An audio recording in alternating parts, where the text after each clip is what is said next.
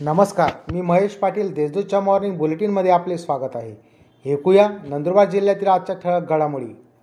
नवापूर पाठोपाठ अक्कलकोवा तालुक्यात बर्ड फ्लूचा शिरकाव. नवापूर पाठोपाठ अक्कलकोवा तालुक्यात देखील बर्ड फ्लूने शिरकाव केला असून दोन कावळ्यांचा मृत्यू N one H five positive आला आहे. दूरखेडा येथील मृत कावळ्याचा अहवाल अद्याप अप्राप्त आहे.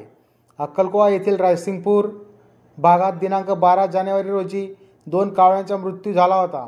या मृत कावळ्यांचे नमुने तपासणीसाठी पाठवण्यात आले होते. या कावळ्यांचा अहवाल दिनांक सतरा फेब्रुवारी रोजी प्राप्त झाला असून दोन्ही कावळ्यांचा मृत्यू हा एन वन एच फाईव्ह संसर्गाने झाल्याचा अहवाल देण्यात आला आहे.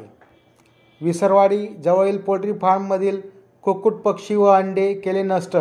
नवापूर तालुक्यातील विसरवाडीपासून एक किलोमीटर अंतरावर असलेल्या जावेद पोल्ट्री फार्म येथील कुक्कुट पक्ष्यांचा अहवाल पॉझिटिव्ह आल्याने अधिकाऱ्यांनी तेथे भेट देऊन कुक्कुट पक्षी व अंडे नष्ट करून त्यांना जे सी बीद्वारे खड्ड्यात पुरण्यात आले आहे. मोड येथे बिबट्याचे दोन बछडे आढळले. मोड गावालगत असलेल्या एका ऊसाच्या शेतात मजूर ऊसतोड करीत असताना त्यांना बिबट्याचे दोन बछडे दिसून आल्याने त्यांनी ऊसतोड बंद करून गावात पळाले. त्यावेळी गावातून गावकरी व शेतमालक शेतात आले. व त्यांनी बोरद व तळोदा येथील वन विभागाला याबाबत माहिती दिली. ज्वारीच्या बोगस बियाण्यामुळे शेतकऱ्यांची पंचेचाळीस लाखात फसवणूक. ज्वारीच्या बोगस बियाण्यांमुळे शेतकऱ्यांच्या पिकाला कणीस लागले नाही. म्हणून संबंधित पन्नास विक्रेते शेतकऱ्यांना कंपनीने परत केलेल्या पैशांचा धनादेश वटला नसल्याने त्यांनी चौवेचाळीस लाख एकाहत्तर हजार एकशे पंचेचाळीस रुपयांमध्ये फसवणूक झाली. याबाबत नाशिक व कळवण येथील दोघा विक्रेत्यांविरुद्ध नंदुरबार शहर पोलीस ठाण्यात गुन्हा दाखल करण्यात आला आहे.